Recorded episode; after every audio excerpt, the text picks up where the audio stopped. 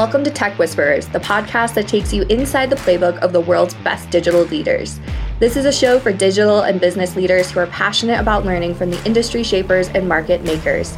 Join your host, Dan Roberts, as he unpacks the unique stories, leadership philosophies, and answer the call moments that define and differentiate the best leaders of our day. Our goal is to help you gain an edge and move you beyond your comfort zone so that you are driving more impact and value for your team, your company, and your career. Let's get into the show and hear from another amazing tech whisperer.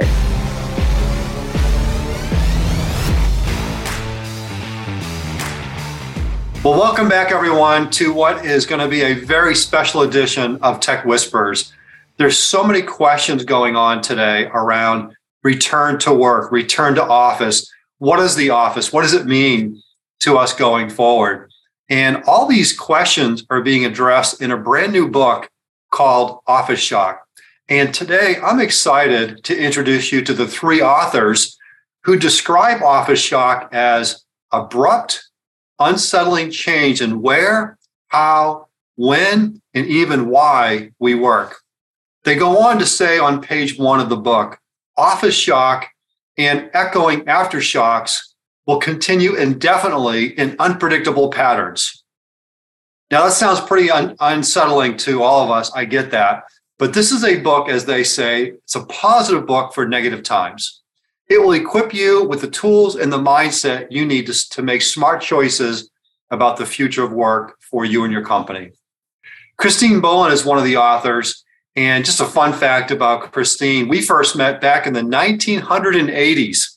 We were both very young back then, by the way. She was an integral member of our first board of directors group. And we've gone on to have an incredible journey thanks to her and her peers back then. I also want to highlight that Christine was a member of Jack Rockart's team at MIT in what was called the CISR Group, the Center for Information Systems Research doing groundbreaking work back in those days. So, Christine, I want to start with you. You know our audience really well, you know the C suite really well. Why is this book so important to them now? Christine, take it away. Well, thank you, Dan, for having all of us here to discuss the book. And since you you mentioned my early association with your firm, I guess we have to say kudos to Paul Ouellette for having the foresight to have a woman on his board. I really appreciated that opportunity. That was great. Well, while our book is focused on individuals, organizations, and community policymakers in all and any fields, I see the opportunities for very strong messages for the tech whisperers. They're um, moving into important leadership roles in the companies that are forward thinking, and therefore they're involved in all of this. Remember that the office shock we're talking about started was kickstarted actually by the uh, the COVID nineteen pandemic, which sent everybody back home to work. And the technology that all of them were using is all part of what the CIOs of this world oversee. So their ability to provide that support for people who are working from home is absolutely key. Now we know that there were many challenges for, for people who were working at home. It wasn't great for everybody, but the technologies that made it possible were, were very, very important. But what's really also important here is that where you work is just one of the seven spectrums we talk about in the book. I know we're going to get into more of them, but here's the picture. and of the seven, we have where and when you're working is number six. We don't see that as the most important question. And it's really important that that we look at these other spectrums that are part of the decision about your work and home life. And the first one on our list, for example, is purpose. And that individually, your purpose, purpose for the organization, as well as the community, as we were discussing. And these seven spectrums make up the core of the book. And that's what I think we really need to be talking about today.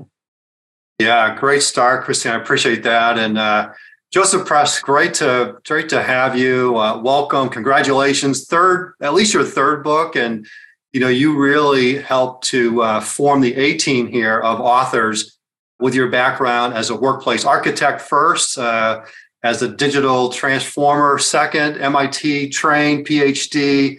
Uh, your other books, Transformation, in the Digital Era, and also story making, a book on story making, which we're terrible at in our profession Joseph. So we need to do another podcast just on that because we are terrible at that. But you know, I want to kind of jump in with you and, and have you from your unique perspective. I'm going to ask you the question I'm not supposed to ask. Like, how does this story end? How does this movie end? Take us fast forward, a C-level executive who reads this book, Office Shock. How do they write the next chapter of their story?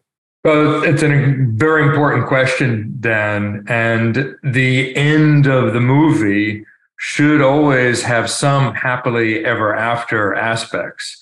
And the happily ever after aspects in most organizations is being able to make a transition. It can be to make a transition of a business model, make a transition into a new market segment, transition from a product to a service.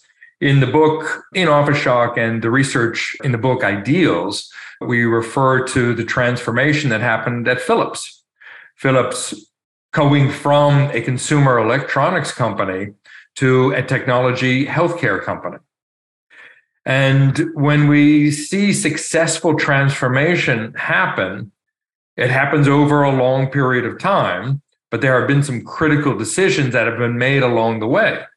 We think that the critical decisions or choices that need to be made today have to go across those seven spectrums that Chris mentioned.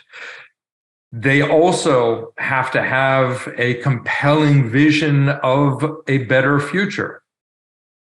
As futurists, we know the importance of being able to tell a story from the future. And so our, our book is all about, you know, how can you create those stories? How can you be inspired to create those stories and to co-create those stories together with others. Because I think ultimately that's what success is all about. Philips, yeah, any other organization that you've seen gone through some of those transformations, EA is another example, Patagonia is another example. They all had that clarity of a better future, but flexibility on how to arrive there. And that's where these choices across those spectrums are so important.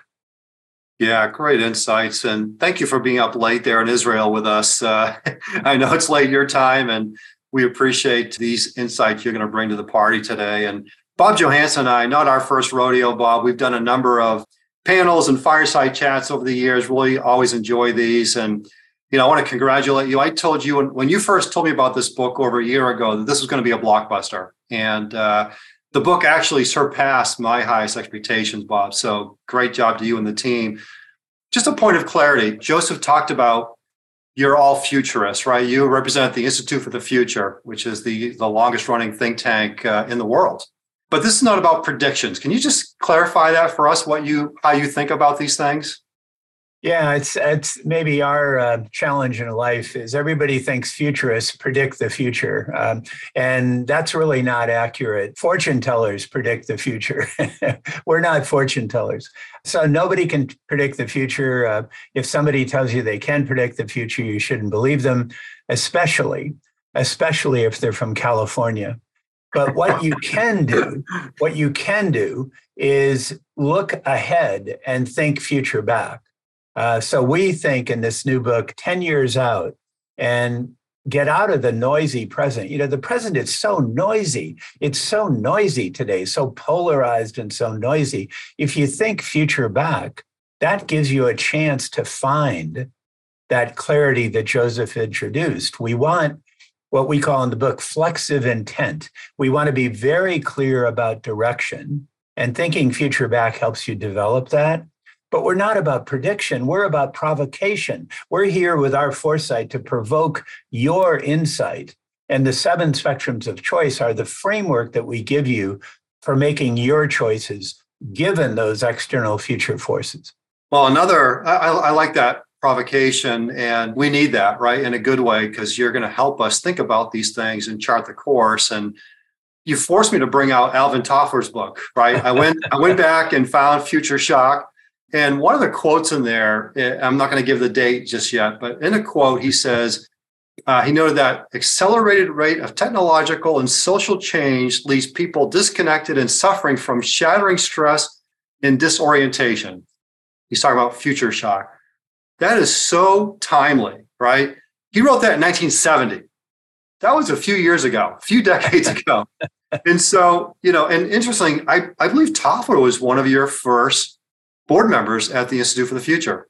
Yes, he was on the planning group that led to the creation of Institute for the Future, which was a spinoff of RAND in 1968. Hmm, interesting.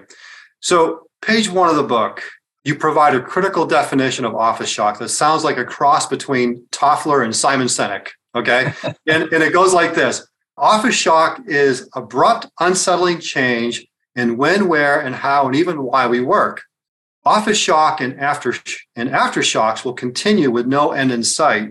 Why? Thank you, Simon Sinek. Why we work will be at the epicenter of office shock. Talk, talk more about that. Give us some context, Bob.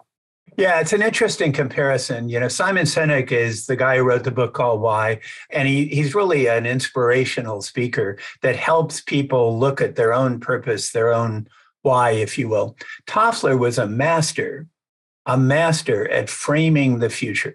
You know, just that notion of future shock was so powerful, so magnetic, so inspiring for so many people.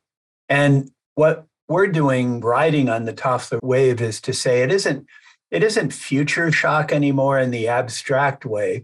It's office shock in a very specific way, focused on how we work and, and how we live and providing that future back view, it helps us be future ready and helps prepare to be future shocked. So, to get back to your question to Joseph about what's the end of the story, to me, the end of the story is to be future ready, future ready. And you want to be future ready by having your clarity of direction, having your clarity of intent, but also being exercised. We talk a lot in the book about gaming and the value of gaming. And you know, I work with the Army War College. You know, they think of this as as war gaming. So gaming is built into this future. We've got to practice in low risk ways. So our story is a story of future readiness, but it's also a story wrapped wrapped in our clarity about where we want to go, our why, if you will. So good, so good, Christine. Um, one of the ways that we live happily ever after, right? The way we get to what's next, future ready, is we need a new language, right, around all these things. And I always chuckle because I hear a lot of C levels talk about return to work. To me, that makes me chuckle because that implies nobody was working during the pandemic. So I don't think they mean that, but give us a new language around the office, office shock. Well, we, we have introduced some some new terms in the book some people questioned whether or not we should do that, but um, we're very happy with them. I mean, obviously, we're talking about the office. And the problem with the term office is people immediately think of physical buildings, but the office is actually anywhere you work. And the much better question is what is the best location for you to be in to be productive and getting your work done? That might be at home, that might be in an internet cafe, or you might be a digital nomad living on a tropical island somewhere, and that's how you're contributing to work. So the word office has to be really broadened in that sense. Second term that, that we are uh, introducing, well, we didn't introduce office, but we are introducing the term officing, which is the verb about what it is you do when you're working. And so it, it's more definitive than the word work. I mean, work can be so many things, but officing is what you're doing when you're doing office work, no matter where that is. And the third term, which is my favorite, is office verse. And I think we have to thank Joseph for that one. As people become more comfortable with the metaverse, I think they're going to embrace the concept of the Officeverse, which is basically the metaverse in the office. And so this is where you will be able to work in any location, at any time in person or via your avatar, which is another very interesting concept that we talk about in the book. And over the next 10 years, we're really going to see dramatic changes in the technology that support all of this. And again, who will make this happen and work smoothly? Your technology whisperers, the, the CIOs of the world. So this is, you know, another way to underline how important their role is going to be in all of this. Yeah, what a great opportunity for C level executives out there to turn this, the noise that Bob talked about, into, into new opportunities. And I think that will differentiate companies on many, many levels. Joseph, uh, Christine gave you the credit for coming up with Officeverse. And we know Metaverse, there's a lot of hype around that. There's a, a company who tried to uh, own that space. I don't think they will, but you might have a perspective on that. But tell us more about the Officeverse. Page three has a really great diagram, a great graphic talking about the different options, the range of offices. So, what does Officeverse mean to you, Joseph? So I do want to give credit to Bob for the original graphic. And because of Bob's insights on the matrix of questions around where do we work and when do we work, where we can work face to face at the same time, we can work remotely at the same time, we can work face to face and be remote, but at the same time, we can also be working virtually and be face to face. So the idea of these, what we refer to as archipelago of work location options, we were really thinking about the Officeverse, yes, inspired by the metaverse, but introducing a new concept where everyone should be more cognizant, more conscious, to be more explicit about the choices of where and when they work.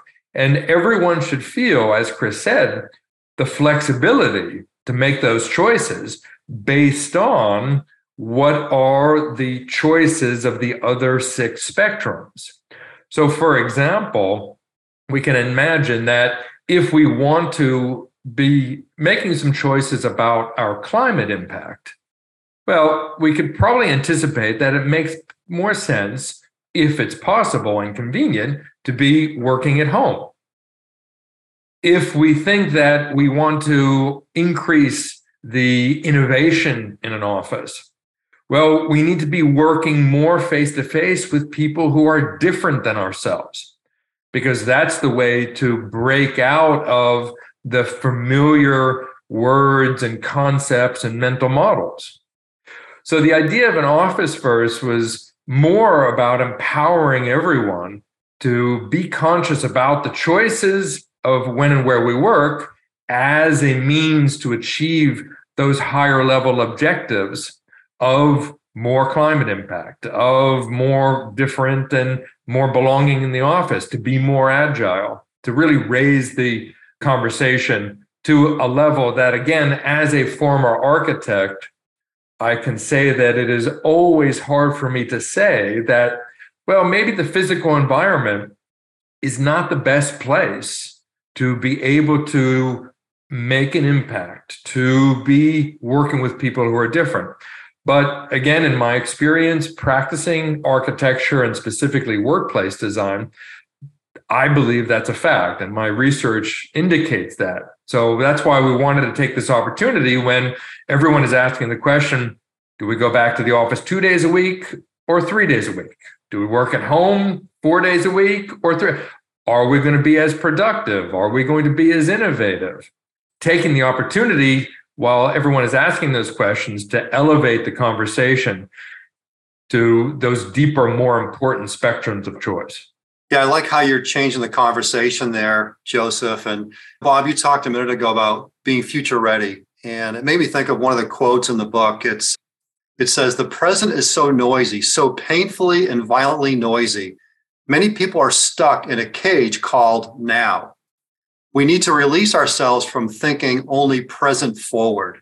Everyone can relate to this, Bob, right? I mean, it's, I think a lot of people feel they're in that cage. C level leaders feel like they're in a cage. They're, they're battling in the C suites about Joseph's questions. How do we go back? Is, is there a metric? Is there a number? How do we put, you know, all these, all these different conversations that are getting us nowhere.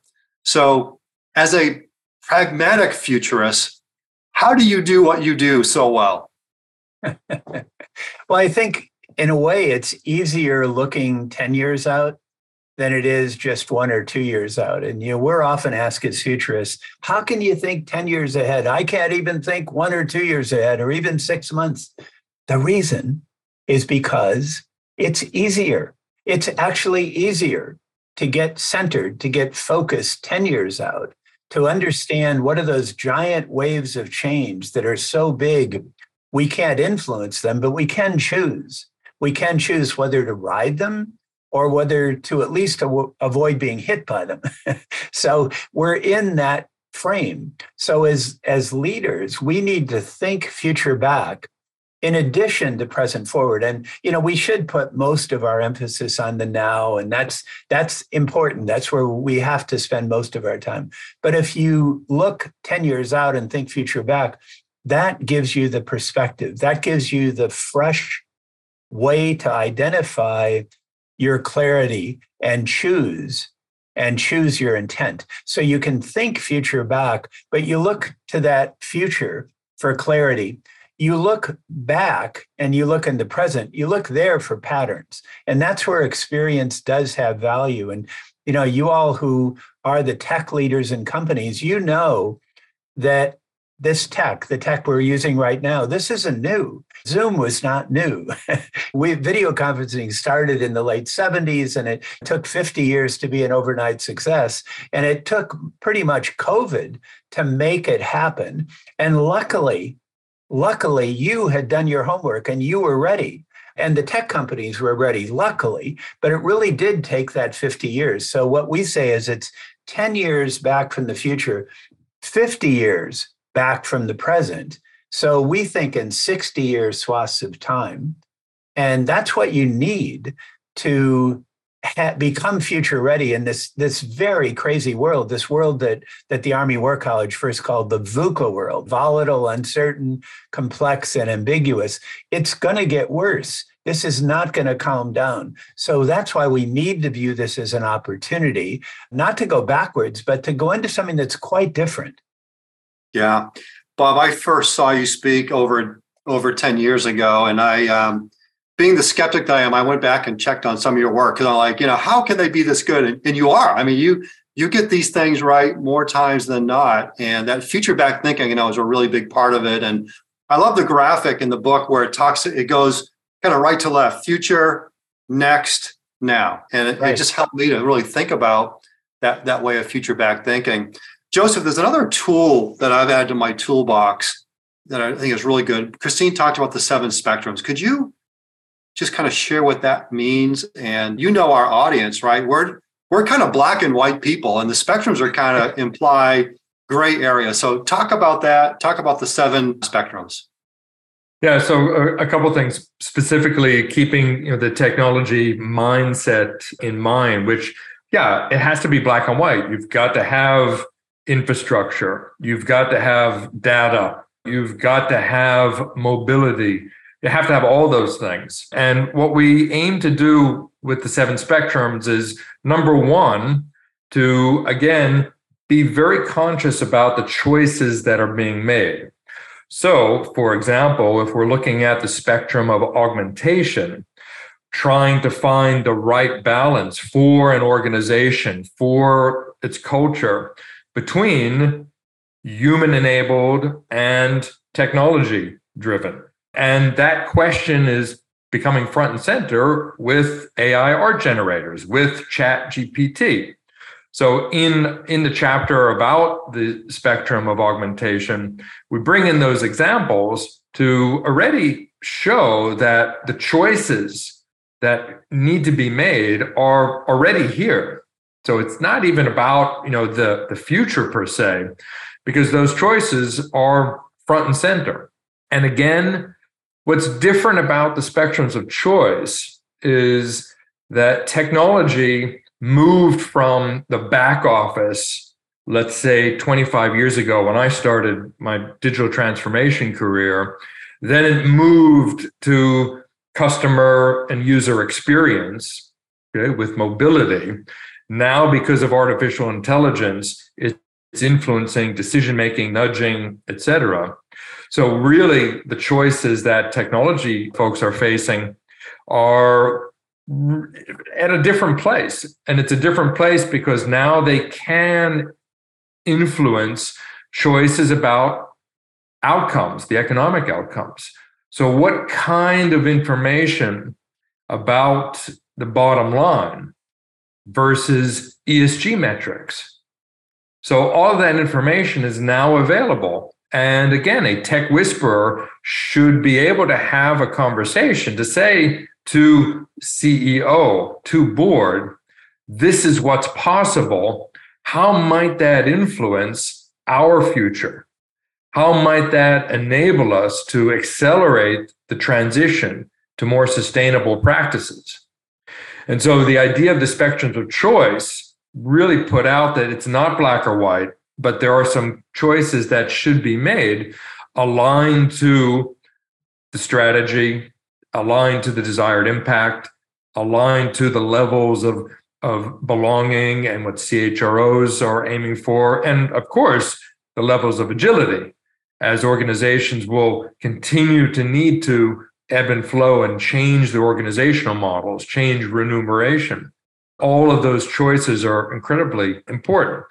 The last point I'll, I'll add about the, the toolbox is that we were we put the spectrums of choice into a metaphor which is called the mixing board. And the idea behind the mixing board is once choices have been made across those seven spectrums, those choices will need to be synchronized with individuals in the organization, other leaders. They may have different points of view with what the choices of the organization and and we do feel that it's very important, particularly in our decisive decade, which the Institute for the Future is referring to the next 10 years because of the climate crisis, because of pandemic, because of the all the other office, all the other shocks that are happening. There has to be some synchronization also with the communities that organizations are engaging with or or serving or are a part part of. So those are a couple of the, the key points of this idea of a spectrum of choice. Not black and white, should be an open conversation. And then secondly, the importance of synchronizing with other choices so that there is, as Bob said, flexive intent, clarity of where are we going, flexibility on how we will arrive there. Yeah, the beautiful glossy color pull out in the book on those on the mixing board, the the different the different spectrums. And I think it's brilliant actually because so many people in technology are musically inclined. And I think the mixing board is going to really resonate with them on many, many levels. You know, Bob, it might be odd for us to start with spectrum number six, but I think it's an important one because of, of a point you made in a panel we did with CIOs earlier this year. It's where most are starting. It's what most know. But why is that important for us to start there? So this spectrum is the spectrum of time and place, and it's the obvious starting point in a way, the sense of where is where are we going to work and when are we going to work? And of course, we were scrambled, as Chris said, we were scrambled out of the office by the COVID shutdowns. It was wasn't an option for most of us. We were locked out and had to figure out a way. And remarkably, the people working remotely, the people working without offices, these people who were quite unprepared for what happened, they were remarkably productive. In other words, they were able to do office work with no offices. it was shocking in a positive way as well as in a negative way and as chris said it wasn't in, wasn't fair it was unfair if you weren't ready if you didn't have good bandwidth or if you had kids running around or if you didn't have a space to work, it was unfair. But it was more productive than anyone expected. So the image we're presenting in the book is how can we go back to basics and ask, how can we be better than being there? How can we be better than we were? So it's not going back to the office, it's going forward to something that's better, something that's more productive, that has a higher sense of belonging, that has a higher sense of cohesion, that has a stronger sense of being future ready. So that's why we're thinking in this spectrum. But it all comes back to where and when. where and when does work get done? And that's where the tech whispers, you all will be creating the Officeverse. So we're giving you the language to talk about it. We're giving you the framework to make their choices, but you're going to be the one that has to make the choices and then has to bring bring the Officeverse to life. Yeah, you know, this you think you're really giving us some good clarity here now in terms of how your research came together and how to be thinking about these things in new ways. And Christine, the first two spectrums, first one is around purpose. What's the purpose of the office and officing, the new verb that you came up with? And then outcomes, right? You talk about what are the desired outcomes from office and office activities. And I believe we have smart folks here who listen, and I, I, I know these are topics on their mind, but I think where they're getting stuck is they're looking at these through the lens that they know, right? Maybe decades of experience. So, can you kind of help us see this through a new lens, Christine? That's a challenge. yeah. yeah, we we have the question of purpose as as the first spectrum, the first thing that we want people to be thinking about in light of, of the office shock that they've been going through. And this is again, it's a question for an individual. What purpose do they want to have in their life and, and involved with their working in an office. It's a question for organizational leaders in terms of what is the purpose of this organization. I'm sorry, I have a bit of a cold here. And it's also a question for community policy makers. And when we say community, we're talking everything from a local community to the world. And interesting questions about, about purpose come up there on the spectrum, we say that purpose ranges from the individual to the collective. And it's important to think about that because for an individual first starting out in the workplace, their purpose may be very straightforward in terms of I need to support myself and my family. But as they get further in their career, they can kind of enlarge their thinking about can I have a purpose that actually can make the world better? And the same thing is true for organizations. They may start out very focused on, on getting their business going, but then later can, in fact, think about can we somehow contribute to the world? And in that sense, the second spectrum, outcomes, is very closely related because purpose is your intentions and outcomes are the results, basically, of your intentions. So, uh, again, you may start out with your primary outcome being profit. If you're a person supporting yourself, if you're an organization, profitability for the organization. But then once you're established and comfortable, you can think a much larger purpose of bringing prosperity to the world, uh, whether that world is uh, local again or or much larger. And a good way to think about it is outcomes at the profit level are very much focused on how do we reward our stockholders. And that has traditionally been the concept for the corporate being forever. But what we're saying is we really need to think about outcomes for stakeholders. And stakeholders are everyone associated with the organization, including employees who are often not viewed as stakeholders, and our customers and our communities who with whom we have a very very strong relationship and can impact in a very significant way. So how can our outcomes go from purely looking at stockholders to looking at the much larger concept of stakeholders? Yeah, very helpful. And Joseph, I'm probably not supposed to do this, but I, want to jump out to Spectrum 7 because I think it's also very timely to this audience. It's around agility. And obviously, every C level leader is trying to build that more agile, nimble organization, trying to differentiate their companies. In the book, you talk about, in the preface, you talk about COVID created an environment where fix became fluid. So, what does the agile, resilient office look like in Office Shock? Well, literally, we visualized it actually on page 152 and, and refer to it as an archipelago of agility. And we take inspiration from distributed autonomous organizations. And we do see many signals despite the recent issues with cryptocurrencies. But we do see the potential of technologies like the blockchain to be able to give more flexibility for creating work contracts. So, proof of work is going to be another critical signal to be able to give more flexibility in work arrangements. The clearest signal of you know what more agility looks like in organizations comes from the gig economy. However, this is going now back to what Chris was talking about our spectrum of outcomes. If the spectrum of outcomes, if the choice in that spectrum is for profit, then the gig economy turns into an opportunity for, in many cases, many cases, abuse, many cases, the disproportionate value of work being done going to a small group of owners. And, and that's also why we see, particularly for the tech whisperers, the importance of Web3.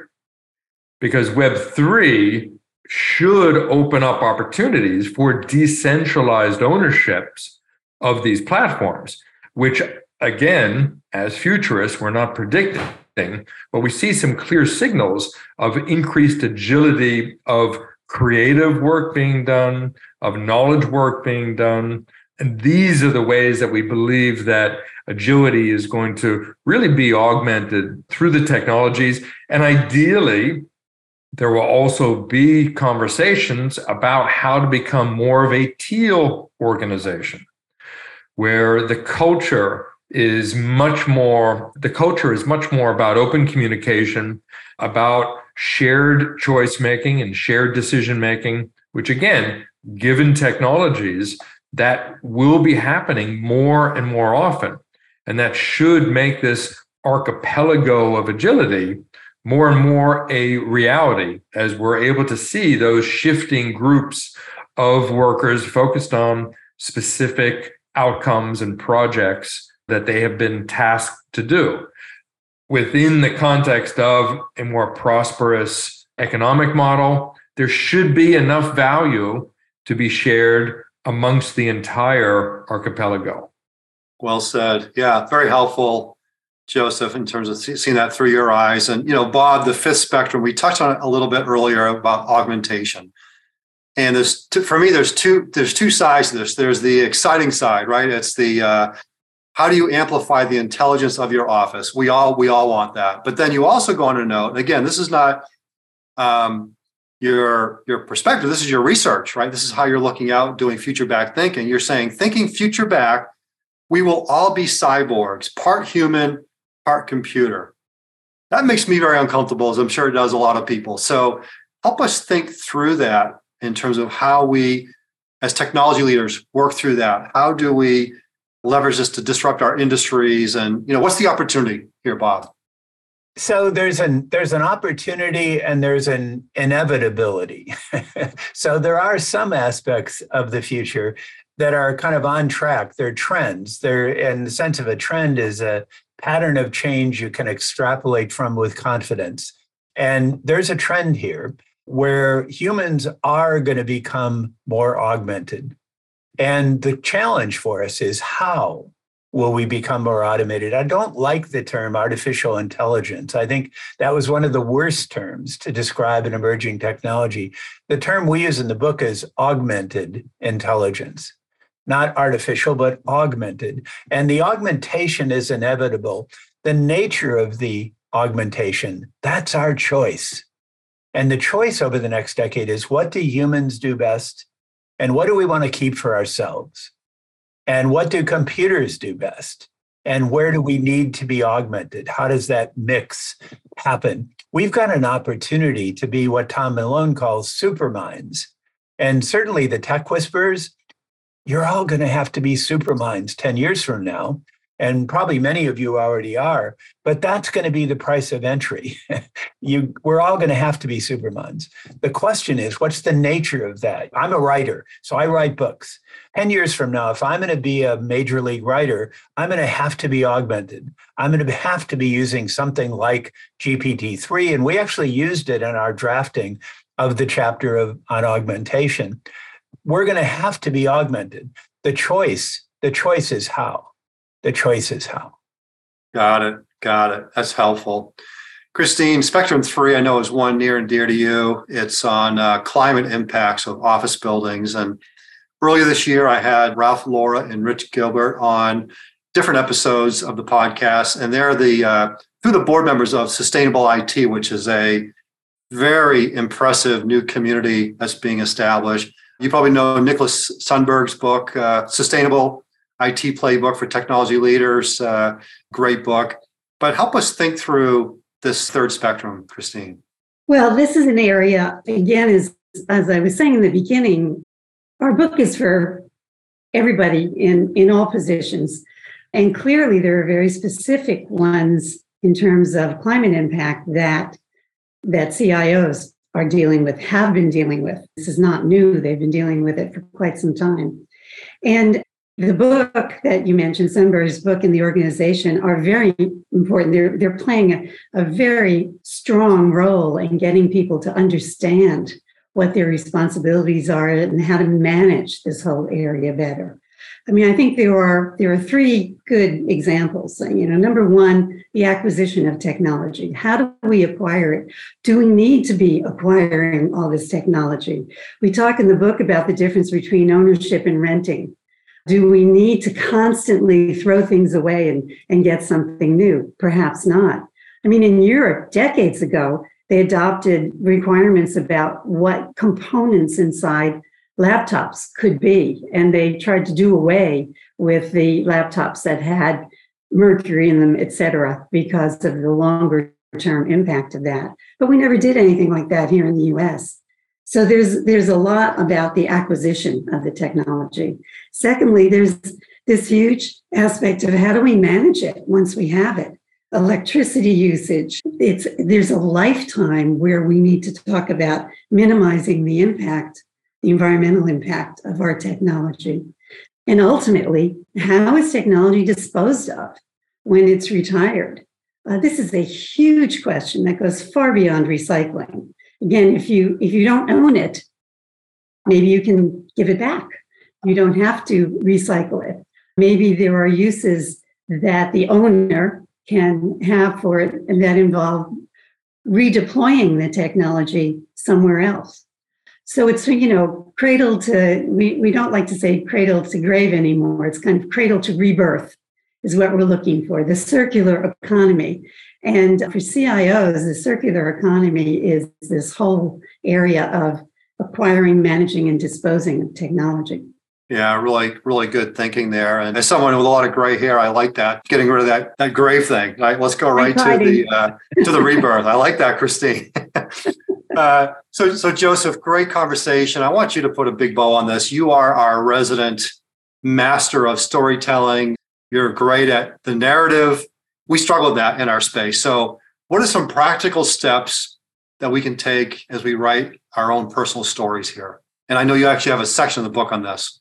Yeah, so I think we are all learning about how to be better storytellers. We, in the book, make a couple of recommendations based on the neuroscience of storytelling. What we really revel in as futurists is the ability to imagine those futures that are plausible because they are based on signals that that we see and that we, we've been researching they are provocative uh, because we are taking, as Bob said, those signals baked into a trend which is accelerating it so that they are more widely adopted.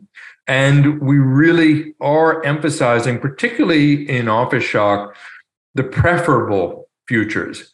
We, I think, are all of us, I'll speak on behalf of my, my co authors, uh, we are optimists our colleague from the Institute for the Future, Jane McGonigal, refers to the importance of being an urgent optimist. And we need that in light of this, the shocks that we face. So the question, to your point, know, how do we become better uh, storytellers? Well, there's two points that I think are really important that we bring in the book. Number one is, as Bob just described, using technology, using information to augment our ability to tell stories. And what we have in the book is one of our illustrations of a future was myself being augmented by Midjourney, uh, which is a popular uh, AI art generator. So what we've also been starting to do with many of our many of the organizations that we work with is to use this augmentation to be able to help everyone create stories from a preferred, provocative, yet plausible future. Now, what I wrote about in my book called Story Making, which we did research in my uh, teaching capacity at the Politecnico di Milano, is the importance of having people tell their stories, but then more importantly, to be able to converge on a shared story of the future. And the shared story of the future is what we believe to be that secret sauce of future back thinking. Because if you're able to bring people together where they're all able to tell stories that are meaningful for them, where they envision themselves, their organizations, and their communities with more purpose, with more outcomes, with more belonging, et cetera, et cetera, then to be able to merge those into a shared vision of a future, that's a really powerful place to have that synchronization that then you can begin to work backwards and say, okay, so if that's our shared story of the future, well, what are going to be some of the experiences in that future? What's next? If that's the future, then what's next? What kinds of products, services, data, interactions, policies, what would all that feel like? And then we can begin to say, okay, so if that's what's next, then let's start to talk about what we need to do now to be able to bring that preferred future forward. And that's actually a comment in the beginning of the book, before the contents, before the preface. And I think it really speaks to the heart of the book and, and how you created this for us. So we're going to put a, a wrap on this. Bob, the book launches today officially. It's going to be a bestseller. There's no question in my mind. It's going to be a blockbuster given the times. I want all my CIO, CHRO, C level friends to go get it and literally have a book group in your C suite because you need to get a grip on this conversation because we're talking about old thinking in that cage. And this is going to set them up for future back. How do we get the book, Bob? So we'll put in the background here how to reach our publisher, Berrett-Koehler. It's available on all the channels. It's coming out in uh, in paperback right away and it's an audiobook right away it's an ebook right away we do have a group ordering deep discount that will also pop up at the end of this at the end of this broadcast so the the message i'd like to leave you all with is this is essentially a framework of choice a future back framework for your choice making we're not here to tell you what to do we're help we're here to help you make smarter choices and you can be clear you can't be certain. You can be strong. You can be future ready. You also need to be humble. These are going to be challenging times. So, so well put. So well put. Bob Johansen, Chris Bullen, and Joe Press, thanks so much. Uh, so good. My good friend Carla Rudder at the Enterprisers is going to turn this into a an article on the Enterprisers project. So be on the lookout for that. I think that's going to be another great set of of insights from our three authors here. But thank you each for making time. I know you're on the, the, the global book tour, and I know it's a busy time, but congratulations and thanks for what you've done for us here. Again, the book Office Shock Creating Better Futures for Working and Living. Thanks so much. Thanks so Thank much, you, Dan. Thank you.